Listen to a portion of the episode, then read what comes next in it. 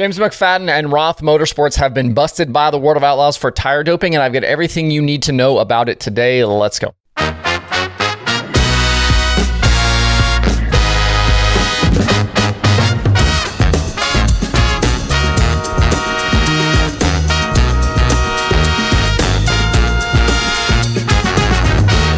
It's Friday, April 28th. I'm Justin Fiedler. This is Dirt Tracker Daily. Unless you live under a rock, I'm sure by now you know that yesterday the World of Outlaws levied a fairly hefty fine and suspension to James McFadden and the Roth Motorsports team after a failed tire test from Pevely. That race occurred on April 14th. Brad Sweet was the winner, and James McFadden finished second after starting 14th. The release says the normal stuff that the tire didn't match or conform uh, to the Hoosier tire benchmarks, and an additional analysis verified the primary findings. The team has been disqualified from that event and fined $8,200. That $8,200 includes the $6,000 they received in finishing money for the night, plus $2,000 for the violation and $200 for the tire test. The team has also lost 500 driver and owner points, and everyone has been issued a four race suspension, including owner, driver, and crew. So nobody can compete uh, in those four races. As per usual, the fines and suspensions must be paid and served before a return to competition. And Roth Motorsports has filed an appeal to the decision. They will be allowed to race until the process has come to a complete conclusion. So you will see the Roth 83 this weekend at Tri City and Haubstadt. As of this moment, that's the publicly available information and the facts we have uh, at this moment. No response or release has been issued by Roth regarding the penalties. As we look into the situation, though, I did have quite a few conversations yesterday with various industry friends, and I wanted to share what else I know and uh, kind of talk about a few things. First, right off the bat, the criticisms from people about the Outlaws enforcing their rulebook are just completely laughable. This isn't 1978. It's not a free for all. The rules aren't applied differently for different drivers and teams, and I'm not interested in conspiracy uh, theories. The series texts race cars just like every other series does, and some like to whine and complain that things aren't fair, but as soon as a penalty is announced, the series is ripped. You can't have it both ways. From what I've been told, the tech process this season has been stepped up, so it wouldn't have come as a surprise to the teams that samples were being taken. In the aftermath of the penalties being levied, I've heard from a few different sources that the Roth crew took lie detector tests and supposedly they passed those tests. I know that might sound strange, but there is actually a provision in the appeal process for polygraph tests, specifically when it comes to tire testing. The rulebook says, quote, the result of the polygraph test will only be used as supporting documentation and do not alter the facts of the appeal the results are considered, they will be used to assist the commission members in the deliberation of the appropriateness of the penalty. So basically, a passed polygraph test does not negate the failed tire test and is used in conjunction with other evidence. As for the tire test itself, the results are supposedly fairly strong, and I think the appeal could be difficult for Roth to win here.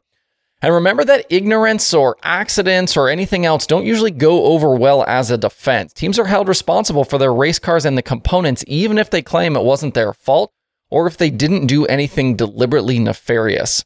If they can make a compelling argument, though, along with the polygraph results, they might be able to have the penalties reduced. If you're curious about the appeal process as a whole for the World of Outlaws, it's spelled out clearly in the series rulebook over the course of like eight pages. It's pretty detailed Uh, and then includes the list of the 17 independent commission members who will hear and act on these appeals. I did see comments about, like, oh, you're just appealing to the same people who gave you the penalty. And it's actually not true in any way, shape, or form. Usually, a panel of three of that list of 17 will oversee a specific appeal. You can see all of the verbiage in the rulebook at dirtcarmembers.com. The appeals information is in section 9 that starts on page 16.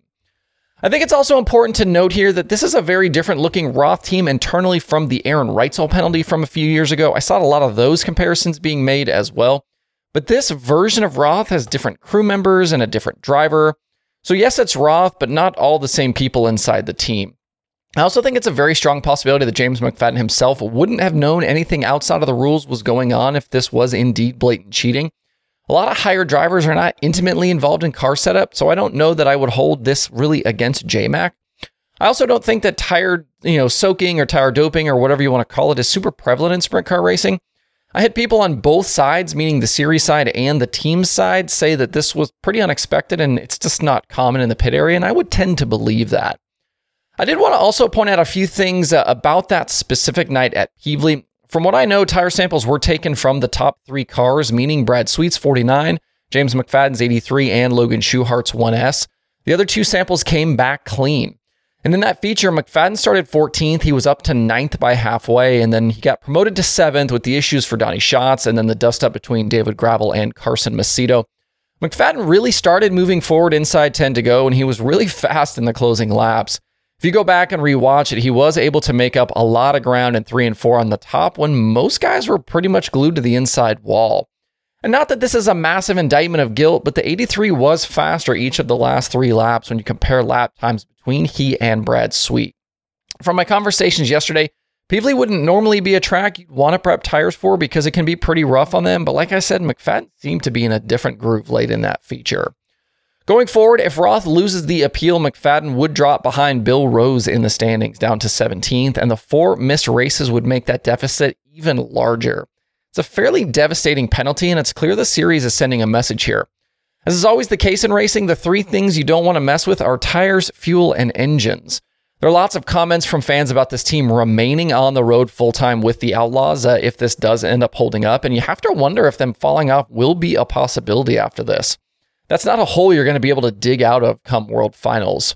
This will obviously all depend on how the appeal process goes. Even if the team is eventually found guilty, the penalties levied could be reduced, like I said. So that's everything right now that I know today about this situation. I hate it for JMac because I think he's a talented racer, and this will certainly ding his reputation for a while. They weren't going to win the championship this season anyway, but I think they would have been in factor all season for the top five.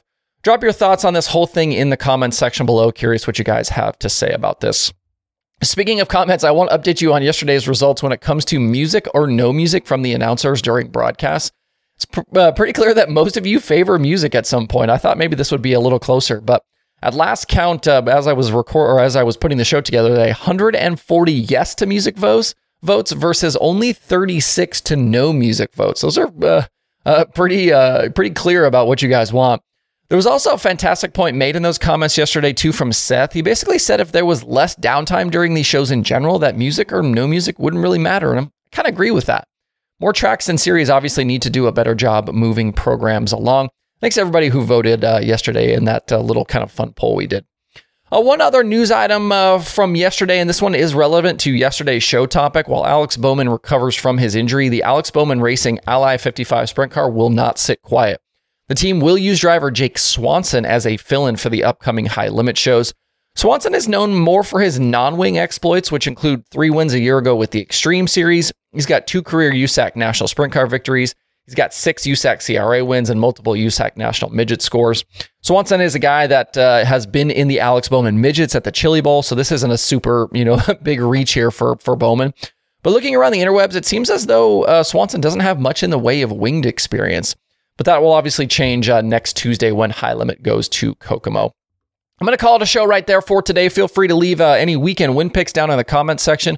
Let me know where you're headed, what you're going to be watching on the streaming services. You've got the World of Outlaws sprint cars uh, for two nights, USMTS, late model stuff we talked about yesterday, plus a ton of local and regional racing coming up. Don't forget to like and subscribe to the channel if you want to score some Dirt Tracker merch. Grab a shirt, hat, or decal. You can do that over at shop.dirttracker.com. There are no lack of options this weekend across the streaming services, even with some of the cancellations we've already talked about, and there will be more to come, especially in the East. Super rainy today. Uh, we're around 100 items on the streaming schedule through Sunday, so plenty to watch. Uh, to keep up each day, head over to dirttracker.com slash watch tonight. Hope you guys have a good weekend out there. We'll see you right back here on Monday.